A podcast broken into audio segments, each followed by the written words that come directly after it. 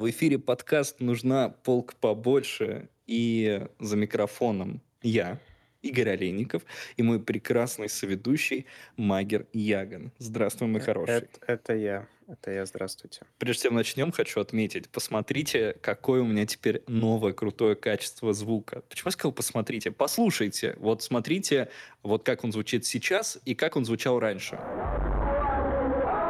Видите, насколько продвинулись технологии просто до невероятного уровня. Но что такое аудиотехнологии по сравнению по сравнению с космическими перелетами, по сравнению с надувными креслами, по сравнению э, с магнитофонами с бобинами, потому что сегодня мы говорим о книге Станислава Лема «Солярис». Кстати, вот э, немножко еще хочу опять перевести тему с книги, потому что нам нужно еще упомянуть момент, вот послушать, вы послушали качество звука, а посмотреть еще можно на новую обложку, которая у нас есть. Точно.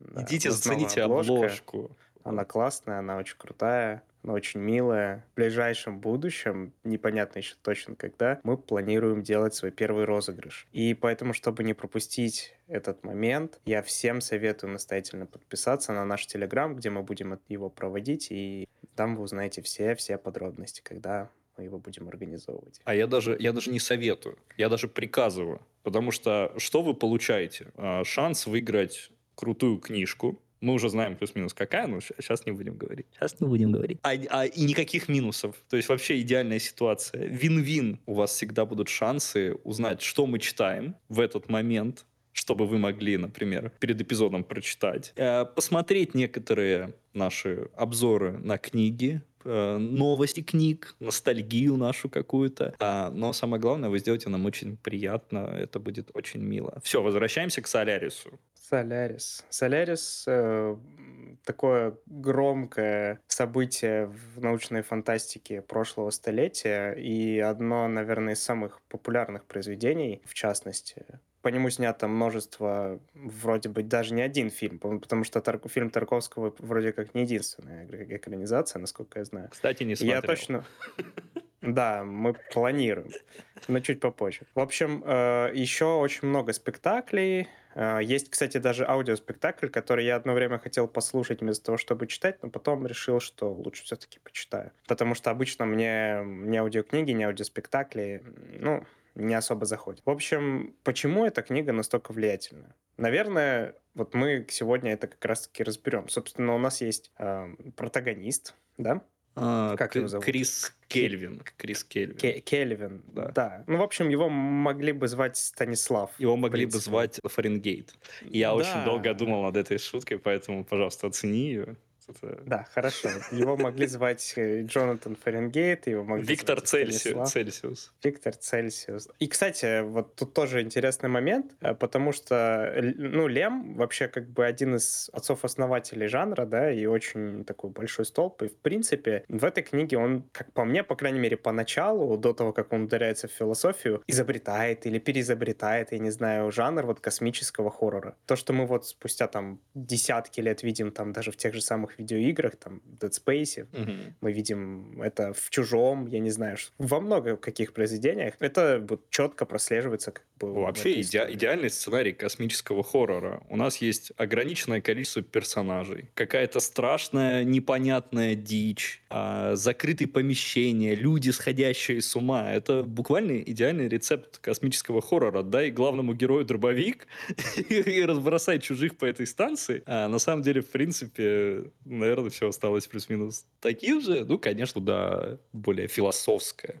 она о поиске человечеством э, других цивилизаций. Она, на самом деле, очень интересно делает вот это вот, когда мы говорим о пришельцах, ну или, по крайней мере, смотрим на них э, в литературе, в книгах, э, в фильмах, мы представляем все равно нечто гуманоидное. Такие вот зеленые человечки, чужие это буквально там куски людей, там смешанные еще с чем-то. Вот этого из фильма Спилберга, который там пальцем что-то делал, понятия не имею, не смотрел. Но э, здесь, на самом деле, пришелец – это огромный мыслящий, ну или не мыслящий, ну, по крайней мере, живой океан. И вокруг этого а, вокруг команды исследователей этого самого живого океана, которые волей случая а, оказываются на космической станции, станции Солярис. И там начинает происходить что-то очень-очень непонятное. Слушай, знаешь, э, я читал вот какие-то такие интересные моментики про, про Лема и про то, как он писал эту книгу. Конкретно, когда он писал Солярис, Эдем и еще что-то там, он э, для себя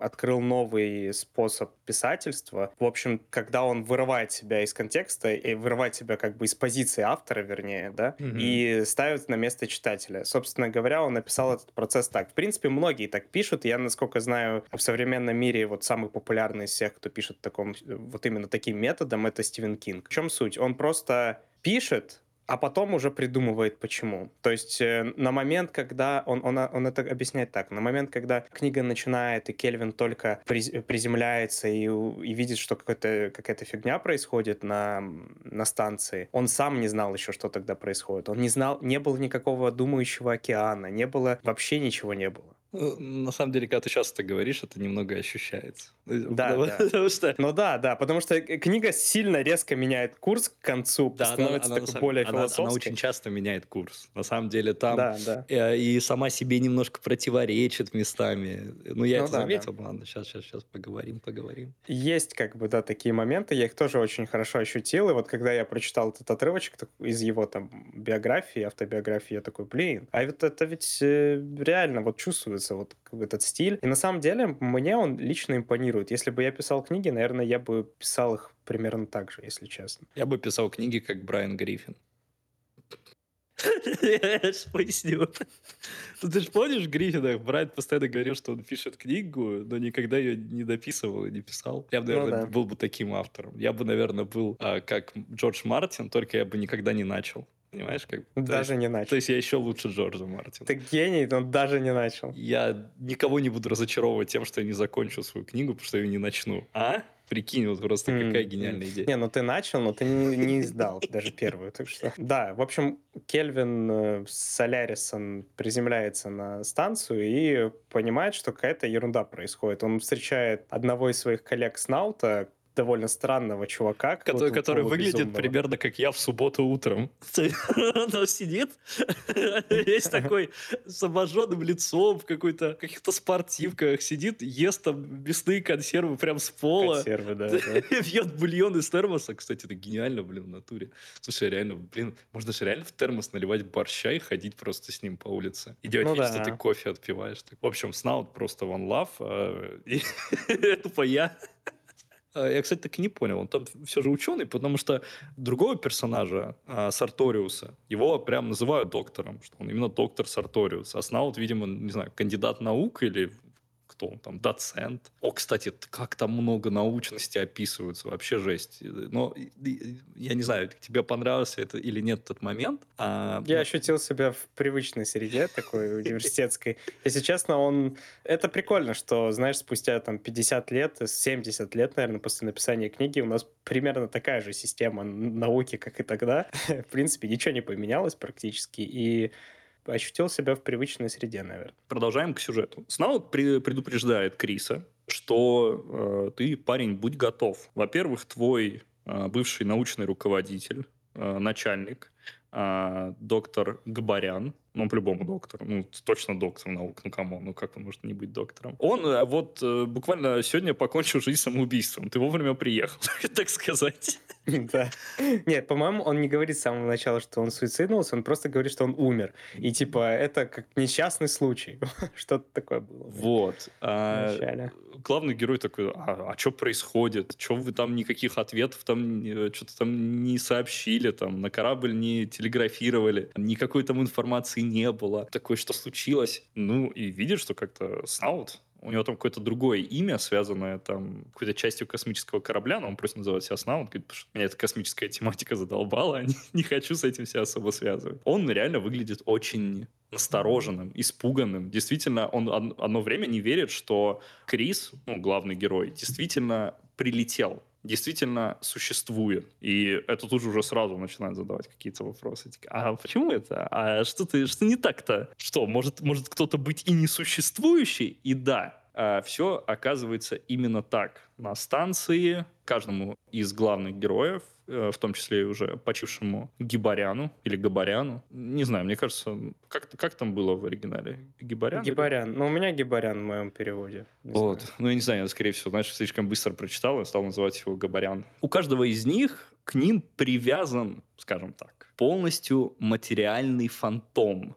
который э, воплощает некие мечты, какие-то проблемы, ну не знаю, или какие-то вещи, о которых человек постоянно думает из его прошлого. Что-то действительно важное, что-то действительно очень близкое, что люди закапывают порой внутрь себя. И для главного героя это, это девушка Хари, 19-летняя, темноволосая. Э, вообще там презентуется постепенно это все. Там сначала показывают фантома Гибаряна. Это такая э, рослая, фигуристая, чернокожая девушка. Лем, ну, она прям женщина. Ну, какая, она прям женщина. Ну, женщина, да, женщина. А, гиб, э, вернее, Лем очень как-то сильно на ней фокусируется. Это из разряда пухлых женщин у... Опять возвращаемся. У Брома. Вы опять вернулись к этому. Да, да, вот какой-то странный фокус на огромных негритятках. И, в общем, в принципе, как бы современному, наверное, читателю это немножечко уже кажется я, кринжовым. Я, у меня, кстати, вопрос такой. А ты как думаешь вообще, это была э, действительно существующая кто-то, или это просто была некая такая персонифицированная фантазия или мечта? Мне кажется, что это не был реальный человек, потому что то, как он ее описывал в начале, это был, она была не человеком, она была не человеческого роста, типа трехметровая, там гигантская и все такое. Да, я что-то как-то момент ну... с ее ростом упустил, но я запомнил, что она была вроде в этнической одежде. Ну, а... да. Не, может быть, и действительно жив, реально живой человек, потому что фантома других, э, кроме вот фантома главного героя, мы не видим, хотя можно как бы догадываться уже. Там есть явные намеки, по, по крайней мере, по поводу Сарториуса. Да, у Снаута никто, ну, мы знаем, что кто-то есть, но мы не знаем, кто это и что да, это да. даже. Снаут не раскрывается. А и вот через несколько суток у главного героя появляется эта Хари, которая... У них была очень стрёмная история. Это все было как в слезливой такой мелодраме, когда она такая говорит, о, я умру без тебя, не уходи, пожалуйста. А он такой, я... Да мне все равно. Да, и мне уходит. все равно. Кстати, в шкафу шприц, которым можно убить да. себя. Шприц и яд, которым можно убить себя. И это... И, Будь ну, осторожна, не втыкай его себе в руки. Слушай, ладно, можем сделать скидку, на самом деле, на то, что это как бы... Если ей 19, то ему там тоже было, типа, ну, типа ну того, лет 20. Всего. Они оба глупые, им оба по 20 лет, она совершает самоубийство, и он жалеет об этом всю свою жизнь. Проходит 10 лет, он прилетает на Солярис, и эм, она воплощается в реальность и он офигевает. И, скажем, интересный вообще подход научный. Многие, вот я в рецензиях почитал, люди очень критикуют. Ну как, не то, что критикуют, пишут, а, ничего не понятно. Я не знаю, что не понятно. Два балла. Два из десяти. Не знаю, я, я понимаю, что может быть людям непонятно. Люди, которые никогда не сталкивались с наукой, им тяжело осилить, наверное, номенклатуру, там какие-то понятия, ученые степени или вообще вот этот сам принцип, который описывает Лем, на самом деле, как же интересно он описывает, блин, э, соляристику, как науку, ее зарождение, ее метаморфозы, ее фактическую смерть, и вот, вот то, что мы наблюдаем вот э, на данный момент, вот на момент истории, да, начала mm-hmm. истории, это очень интересно, реально, это безумно интересно, это мир в мире, как бы такой вот научный круг внутри мира, который оживляет его очень сильно э, и вот дает какой-то дополнительный слой погружения. Это, на самом деле, я не знаю, как к этому относиться. С одной стороны, как человек, который знаком, ну, что такое, как бы, журналы высоких квартелей, что такое там диссовет, что такое кандидат наук, что такое доктор наук, что значит вообще там эти исследования, как нужно подтверждать гипотезы. Это выглядит по-настоящему. Ну вот как бы, если бы оно было, оно было бы именно таким, и никак иначе. Абсолютно верно.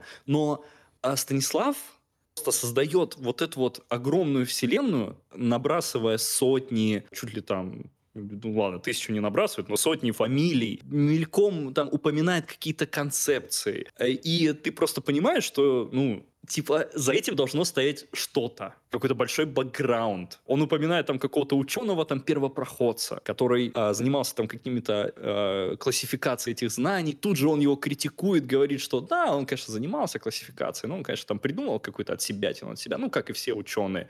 И, и ты такой, а, а, а зачем это, в принципе, вообще нужно? И понятно, что для погружения. Это вот, знаешь, мне показалось это очень близко к тому, что э, не описываешь, что происходит, а показываешь, что происходит. И вот просто вот у него есть буквально два момента в книге, э, достаточно короткой. У него есть два момента в книге, страниц по 20, где он просто последовательно перечисляет фамилии. Ну вот, ну это, это, конечно, элемент, удачный. Кого-то он отталкивает. Э, меня бы, наверное, лет пять назад он бы меня оттолкнул.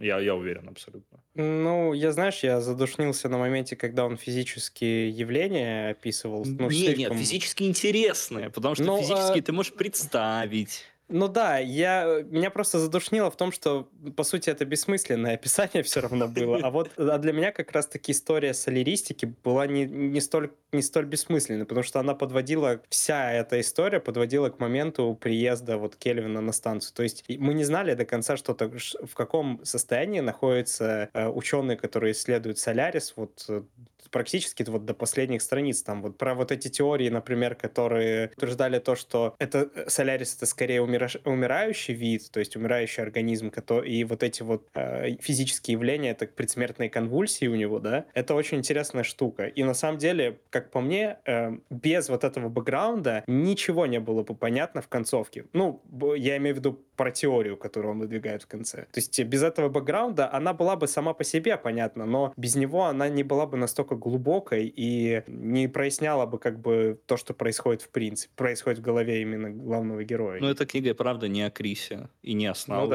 ну, да, да, и не да. о Сарториусе, и уж точно не о Харе. Эта книга действительно о солеристике как концепции. То есть мы, мы вот когда вот читаем вот эти моменты, как там эти исследования этого океана проходили, мы там читаем, что там 100 человек там там какие-то летали, что-то смотрели. И вот когда мы понимаем, что сейчас на этой станции находится 4 человека, а, ну, а должно было 5 находить, нет, стоп, сколько? 3 человека находится, 3 человека. а должно было быть 4, и ты такой, ну это выглядит действительно как будто, знаешь, какая-то маленькая лаборатория, которая раньше занималась большими исследованиями, теперь она закрывается, и теперь уже на это никому нет дела, как умирающий завод в какой-нибудь степи, где раньше работало там 20 тысяч человек, у них там была школа, у них там было все, а сейчас они только там сидят такие, да, да мы там одну бобину там какую-нибудь, одну пластмассовую крышечку в неделю делаем, и хорошо.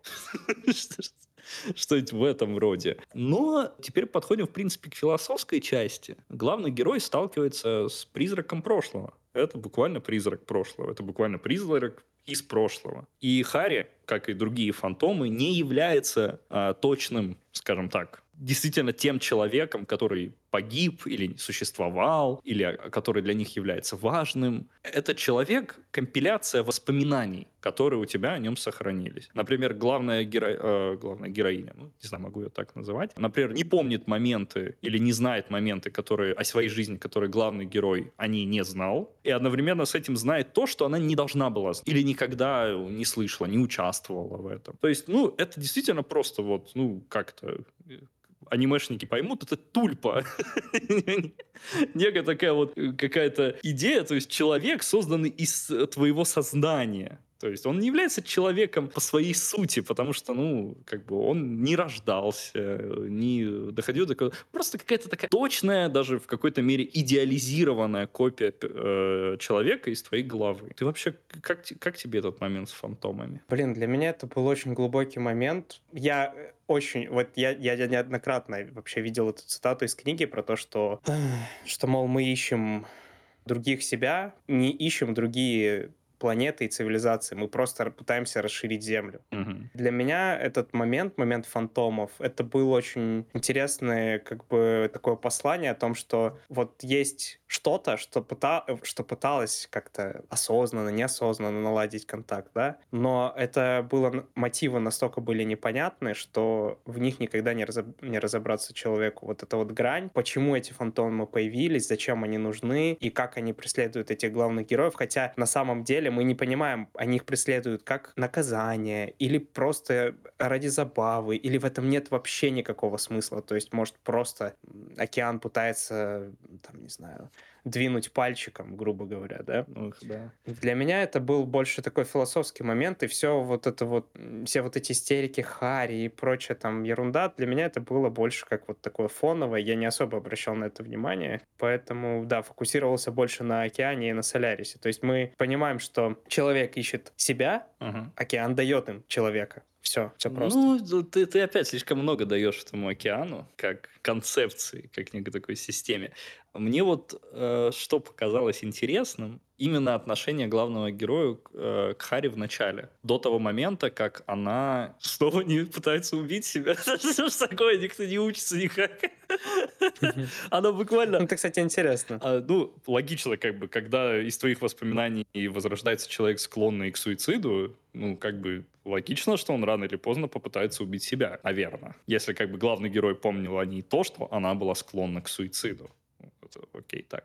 Но после того, после какого-то определенного момента, главный герой, как объяснить, он понимает, что если в начале Хари была создана действительно из слепка его воспоминаний, то постепенно, пока она просто сама по себе существует, не как вот нулевая копия из его головы, у нее появляются свои мысли, свои вопросы, свои желания. И вот в этот момент Хари уже там после какого-то периода, она ну, действительно, она же становится человеком. Потому что ну, у нее, да. у нее ну, точная копия человеческого мозга. Да, у нее изначально были заложены определенные воспоминания. Ну и хорошо, ну и пускай. Ну какая разница? Ну, заложено и не заложено. Но именно тот момент, и главный герой это проговаривает, ну так, немножко, субтайтл, типа, что она стала теперь живой в каком-то роде. Потому что теперь у нее появились э, мечты, там какие-то вопросы, э, там комментарии, которых раньше у нее не могло быть. Ну, ну появилось что-то свое, не от Кельвина. Да, да, да, да, да. Да, да. И поэтому она, поэтому она становится для него важной. А mm-hmm. поэтому главный герой даже прекрасно понимая, что она не является настоящей, причем там это еще там интересно отмечается, что океан почему-то не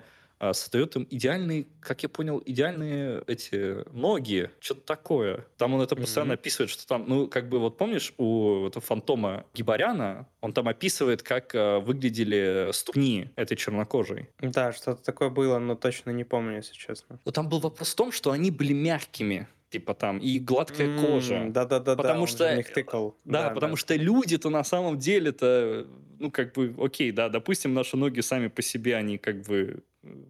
может, если там ни, никогда не двигаться, они действительно там мягкие, но со временем, да, у тебя там появляются мозоли, что-то просто уплотняется, что-то э, стирается там. И ну все... да, то есть они не как в младенчестве. Да, да, да. А вот mm-hmm. у океана, оке, океан эту концепцию не то, что, может, не понимает или просто не осознает, или там, не знаю, человек ей не уделяет внимания, но... Я думаю, просто человек не уделяет этому внимания. Смысл в том, что в твоей голове, когда ты образ человека выстраиваешь, ты никогда не думаешь о том, какого... Жесткости у него пятки. Я, я, я всегда с этого начинаю. Я, я вообще, я только о пятках и думаю, братан. Ты только о пятках. Я сижу такой, пяточки мои, пяточки. Квентин Тарантино забегает сейчас в комнату и просто пожимает тебе руку. И дальше как бы герои, вначале Крис пытается избавиться от э, Харри, потому что думает, что это просто а, а, меня пытается океан убить. Сажает его буквально в космическую ракету, отправляет на орбиту. Let's go. Да, причем, кстати, на этом моменте хоррорная часть заканчивается. Нет, нет, не на этом. Мне кажется, на этом, потому что, ну, там Дальше уже практически ничего такого нет. Не, ну там еще, я, я просто не именно на этом моменте. Еще страшно немного, когда там она начинает э, вот это вот э, океанская Хари выламывать э, двери ракеты. Двери. Да, угу. и когда она возвращается на следующий день и ничего не помнит об этом, так все еще страшно. Но вот когда ну, ты просто понимаешь, да. что ты, ты немножко ожидаешь, что в этом есть какой-то трюк. Вот когда там говорят, что типа, может, там океан пытается их обмануть или пытается их задурить, это ощущается логично, наверное. А зачем тебе создавать идеальную копию человека, который э, будет, ну, главный герой и другие персонажи, э, испытывать очень сильную желание заботиться, желание помогать и будут с ней там как бы эмоционально связаны с этим фантомом. Чувствуется, что что-то какая-то есть какая-то злобная задумка. Но задумки нет. Это интересно. В этом-то и смысл. Мне кажется,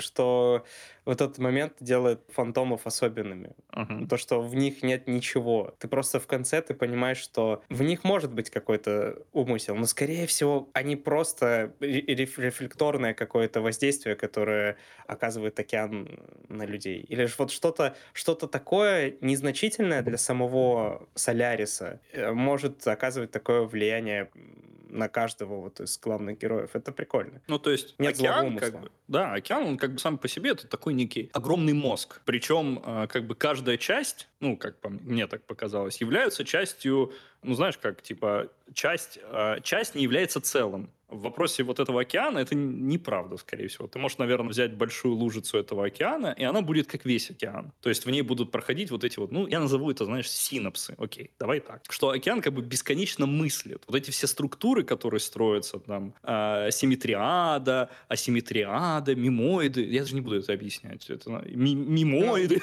Не, ну на самом деле, да, мимоиды, асимметриада и асимметриада, это прикольно, но даже сами фантомы, это как бы нейтрино половина структуры, да, это что-то меньше атома. Это, это, кстати, прикольно, потому что, наверное, в там, в 20 веке, когда Лем это писал, это было вообще что-то ноу-хау, там никто об этом ничего не знал, mm-hmm. а, и голова взрывалась просто. А сейчас, если ты просто там посмотрел э, научпопный видос по физике на Ютубе, ты, в принципе, знаешь все, да?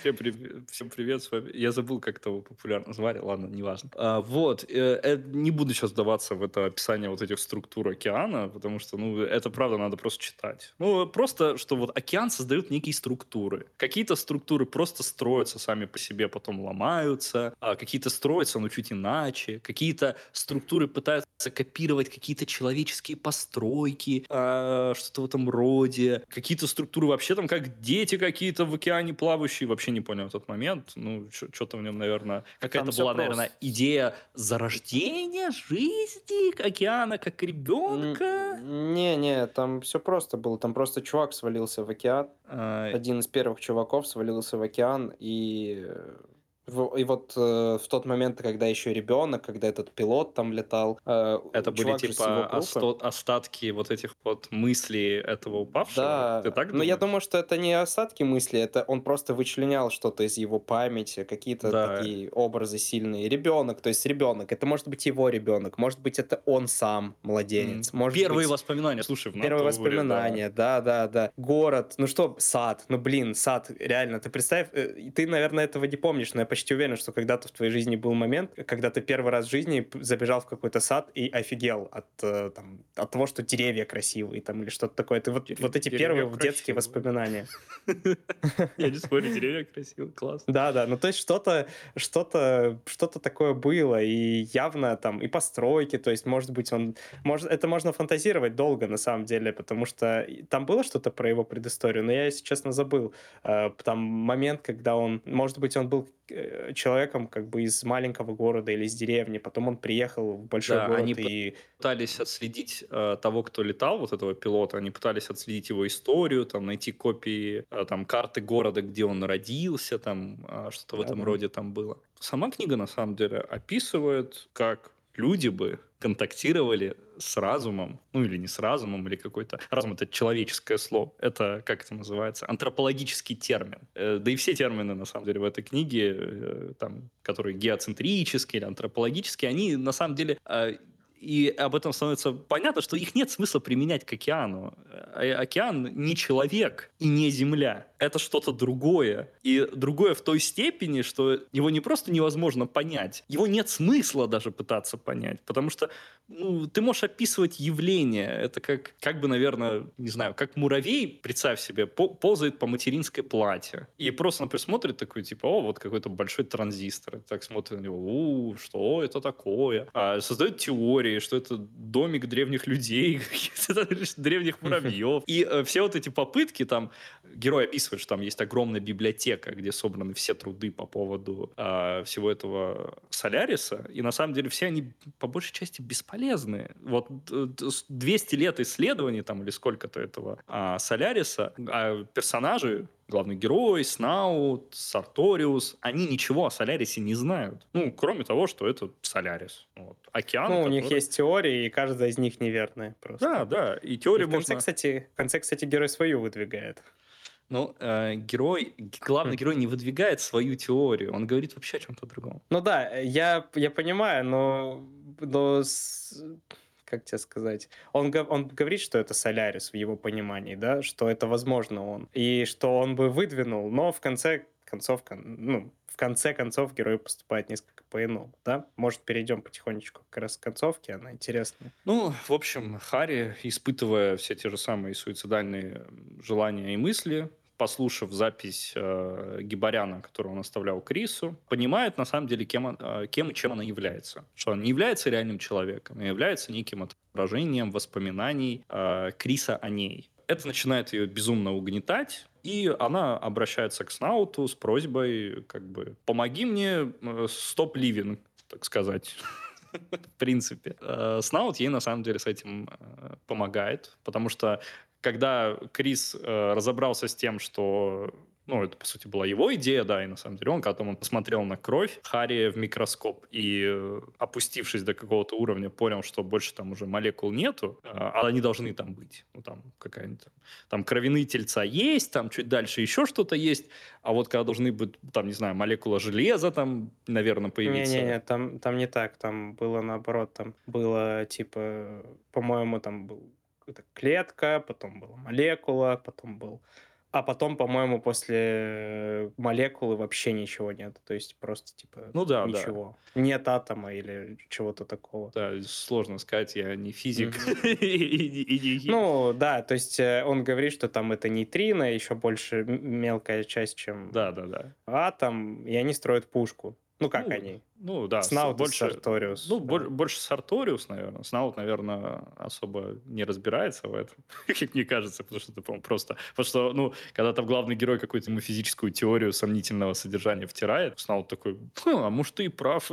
Хотя сам главный герой такой, да я такую дичь несу, чтобы время выиграть просто. Ну ладно, хорошо. Главный герой, кстати, психолог, это самое смешное. Не- не- ну, психолог, наверное, по, знаешь, как бы... Соль- Солярист Да, ну, типа, когда там было описание его дипломной работы, определенная база по физике у него есть. но его дипломная работа, она именно, ну, как мне кажется, была такой какой-то полноценной вещью, что ли. Я не знаю, именно прям какое-то сравнение там э, Соляриса с синапсами мозга. Вот почему, кстати, об этом э, я об этом вспоминаю и, думаю. Ну, как бы, потому что когда главный герой проводит это сравнение и говорит, да, ну, конечно, бредовое, но что-то популярностью воспользовалось. А, ну, на самом деле, это, скорее всего, является правдой. То, что как бы мозг, ну, как бы Солярис — это постоянно думающий объект, думающий без цели. И он как бы может понимать вот эти электрические э, синапсы, ну, читает их, потому что он примерно так же, не знаю, думает, Импульсы существует. имеешь? Да, да, да. Ну, а мне кажется, что это не так на самом деле. Но смотри, он же копирует из воспоминаний. А это, по сути, он в течение всего времени, что этот океан существует, он постоянно строит а, вот эти симметриады, ас- а- асимметриады, Ты мемоиды. просто опять пытаешься найти смысл в бессмысленном, мне кажется. Ну, что ну подожди, подожди. В этом пытаешься мне кажется, просто земными. Послушай, ну, да, хорошо, опять же, опять же антропологические концепции. Но если мы проведем аналогию, что вот некая это симметриада и асимметриада как некие такие, знаешь, как мысли, как идеи. То есть как-то из-за того, что у океана нету стабильной структуры, он вот через вот это вот уплотнение там своих каких-то элементов пытается строить что-то, в чем можно хранить информацию долго. Я не думаю, что это хранение информации. Вообще он, мне кажется, вообще-то изначальная фигня в том, что... Ты помнишь, как они нашли вообще Солярис? Там же он, он же должен был упасть на орбиту одной из своих звезд. Это, кстати, опять же... опять же, блин, как, как же это круто, но спустя много лет мы видим при- примерно похожую идею три Соляриса у Люцисиня. Да? А, Ну, кстати, да. Да, кстати говоря. Вот. Но тут как бы у Соляриса два Солнца, и по расчетам сама планета должна была давным-давно упасть на одно из них и взорваться. Но этого не происходит, и поэтому они полетели посмотреть. И, собственно, вот эти конструкции, которые он создает, одна из основных э, штук в том, что он как бы изменяет э, гравитационные поля или там что-то еще. в Ну, мне общем, кажется, удерживает ну, орбиту. подожди, да, он гравитационные поля, гравитационные поля можно абсолютно делать, как делает, например, ну, обычный океан. То есть просто как бы Солярис контролирует себя полностью. Соответственно, он мог просто массы воды концентрировать там, ну, или жидкости свои, там, не знаю, не вода же, там концентрировать в одной части, потом в другой части. Ему не нужно строить эти вещи. Они не нужны. Да, ну вообще в конце герой дает примерно вот и свое представление, но мне кажется, что ты опять реально пытаешься объяснить необъяснимое, как бы Ну, ты... хочется же пообъяснять. Хочется, хочется, я не спорю. Но я, я просто бросил эти попытки, потому что я понял, что Станислав Лем хочет... Вот Станислав Лем сказал, в этом нет смысла, не ищи смысл. Ты понимаешь, ты, ты ищешь смысл, я ты- буду. и ты-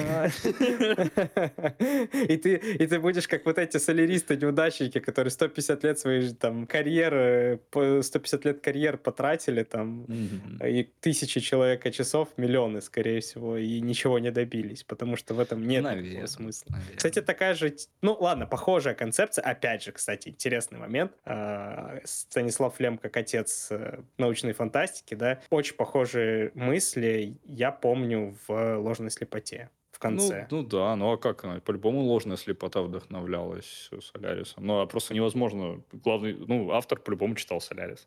Да, да, это сто процентов. Потому что сейчас вот э, ты просто понимаешь, э, насколько... Ну, там, конечно, он пытается немножко по-другому, у него там вот эта концепция китайской комнаты, и Ага. все-таки его инопланетяне немножечко как бы э, поддаются какому-то объяснению, а вот Солярис нет. А вот Солярис это просто Солярис. И в конце, да, кстати, мы не договорили, в Мгм. конце они делают пушку, э, Сарториус и Снаут, ну, по большей части Сарториус, как говорил Игорь. Они взрывают э, как-то ночью Хари, Ну и других фантомов тоже получается. ну и других фантомов тоже, и они не возвращаются. Да, потому что они, ну, видимо, объясняют, получается, самому Солярису, что как бы не надо. А мне, кстати, интересно, а когда новые там исследователи прилетят, у них фантомы появятся или нет? Типа, а, ну не получилось. Нет же у него так- таких мыслей, в принципе. Даже и мыслей, в принципе, нет. Ну, не знаю, это интересный момент э, для обсуждения. Вообще можем много спекулировать, как бы Лем очень э, коварную вселенную построил, потому что можно Мгм. реально спорить до бесконечности обо всем этом. В конце концов, главный герой такой, а Станислав Лем в его лице, да, говорит, а, ну, короче, Солярис это бог, младенец, э, уродец, все пока. И, и, прыгает в море.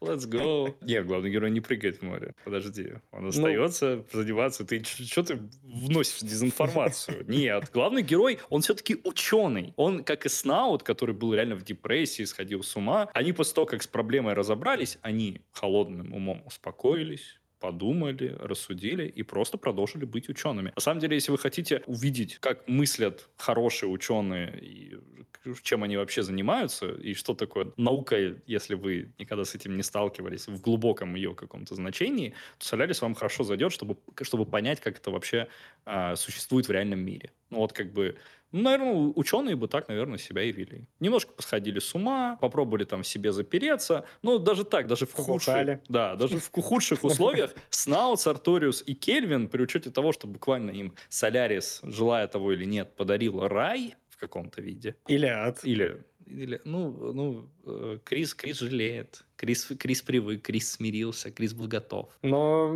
Я я, думаю, так не понял, знаю, что был ли Снаут не смирился. Снаут был прям на грани в один Ну, момент. наверное, наверное. Но все же, опять же, он э, по-любому же океан давал им то же самое, примерно с теми же ощущениями, с теми же эмоциями. Что-то приятное, что-то, что потерял и хочется вернуть. Но они все равно, даже несмотря на это, продолжают работать, что-то создавать, там чем-то занимаются. По итогу, э, избавившись от проблемы, которая мешала им действительно мыслить как ученые, они возвращаются к тому, что они э, начинают мыслить как ученые снова. Это, это на самом деле очень прикольно. Это, то есть, не какие-то морпехи из чужих, которые просто там начинают по всем шмалять, хотя главный герой предлагает, а давайте начнем шмалять по океану за то, что он там над нами поизмывался. А потом действительно понимает, что да ничего он не измывался-то. Он даже не понимал, что он делает. Он скопировал что-то, что посчитал важным, что для него, например, в такой же ситуации было важным. Или визуализировал это, скопировал, неважно. И вот эта вот идея, каким будет контакт э, существом, с расой, э, не знаю, с, с космосом, самим, с другой, с другой, как бы, с инопланетянином, каким он будет, вот более взрослого, на самом деле, восприятия как бы космической жизни, э, наверное, лучше Соляриса нет и не будет. Ну, в принципе, нет. Е- и вот есть книга очень э, классная, одна из моих любимых, под названием «Призыв к оружию». Но это очень, опять же, антропологически центристская книга, и в ней там больше не о космосе, не о инопланетянах, не о том, там о том, как люди себя в этом ощущают и почему для них там это что-то важно, что-то нет. Если честно, немножко меланхолическое какое-то чувство мне подарила концовка. Я пригрузился и Мгм. насколько вот глубокая мысль о том, что мы в действительности просто пытаемся найти себя. Мы не ищем жизни за границами Земли для того, чтобы найти реально эту жизнь и познакомиться, изучить ее. Мы просто ищем таких же людей. Мы ищем такую же землю, мы ищем абсолютно таких же существ, мы ищем... Более того, наши все, практически все наши исследования, как бы средства на исследования идут на изучение тех планет, которые похожи на Землю, и те- тех э, потенциальных планет, которые могли бы, на которых могла бы эволюционировать эта углеродная жизнь. Какая жизнь может быть в принципе, мы даже понятия не имеем, потому что мы замкнуты э, в своем маленьком мирке, который в рамках Вселенной просто э, младенец, микроскопический еще при этом младенец. С одной стороны, книга дает вот это вот ощущение величия человечества, что вот э, мы там ступили там куда-то, мы смогли, мы преодолели космос. А с другой стороны, дает вот это вот чувство, которое вгоняет тоску, что а смысл? Зачем? Ну, здесь еще я понимаю, что тебе дало такое меланхоличное настроение, потому что на самом деле ну, мы как бы привыкли, что книга к чему-то приводит, в частности, например, для героев. Хотя бы если это не, если это даже сохранение статуса кво в каком-то роде, то это все равно какое-то внутреннее развитие. Здесь его на самом деле нету. Ну, как бы э, и в этом нет смысла. То есть, ну не то, что в этом нет смысла, а, это не закладывается. Ге- Герой вернулся к тому, к чему вернулся. Просто единственное, что изменилось, он чуть лучше, как и другие ученые, чуточку больше. На самом начале пути начал больше понимать Солярис. Вот и все. Вот в этом, в этом почему, наверное, и фрустрирующий момент. Это не то, что не оконченная история. Это даже не история. Это вот действительно это заметка из большой такой крупного сборника статей, которая потом может быть уложена в одну страницу текста с двумя ссылками на каких-то еще других авторов, которые будут потом это анализировать. И, в принципе, все. Давай перейдем, в принципе, к оценкам. Я, я бы хотел, на самом деле, десятку поставить, э, потому что книги, которые реально вызывают во мне какие-то эмоции, не часто встречаются. Ну, такие яркие, я Ага. имею в виду. И, и мне как бы вначале было действительно страшно. То есть это не какое-то там чтиво, которое типа, о, да, там, не знаю, я вот так читаю, например, Лавкрафта, э, что типа, о, да, там, этот монстр, у него... ужас. да, у него голова летучей мыши, у Он шевелится, но шевелится не так. а! А, а, Да, то есть я такой, ха, ха, прикольно, смешно, читаю вот так. А тут действительно было стрёмно, но мне было не, немножко не по себе. Это такой тип хоррора, когда на тебя сильно давят, и я испытывал сильные эмоции, а в конце я пригрустил. И, э, ну, это не такая грусть, которая, ну, типа, что мне хочется плакать и там пить, а это такая грусть, которая делает тебя чуточку лучше по итогу, когда ты от нее отходишь.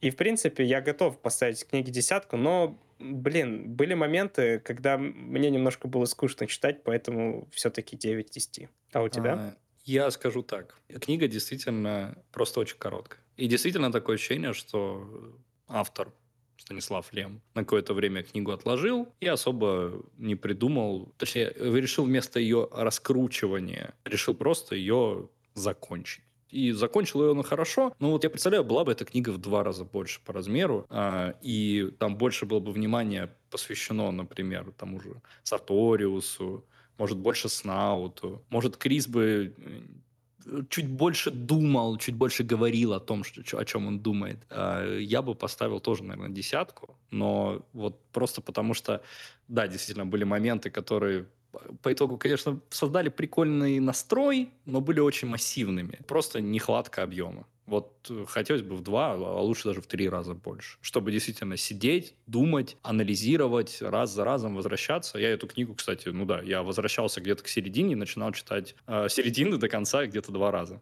Вот, вот примерно так было. Поэтому э, я ставлю 8 из 10. Вот так вот. 8 из 10. Ну, а, и что могу, в принципе, сказать? Станислав Лем, «Солярис», классная книжка, надо поставить ее на полку. Но для этого, конечно, понадобится полка побольше. До свидания, друзья.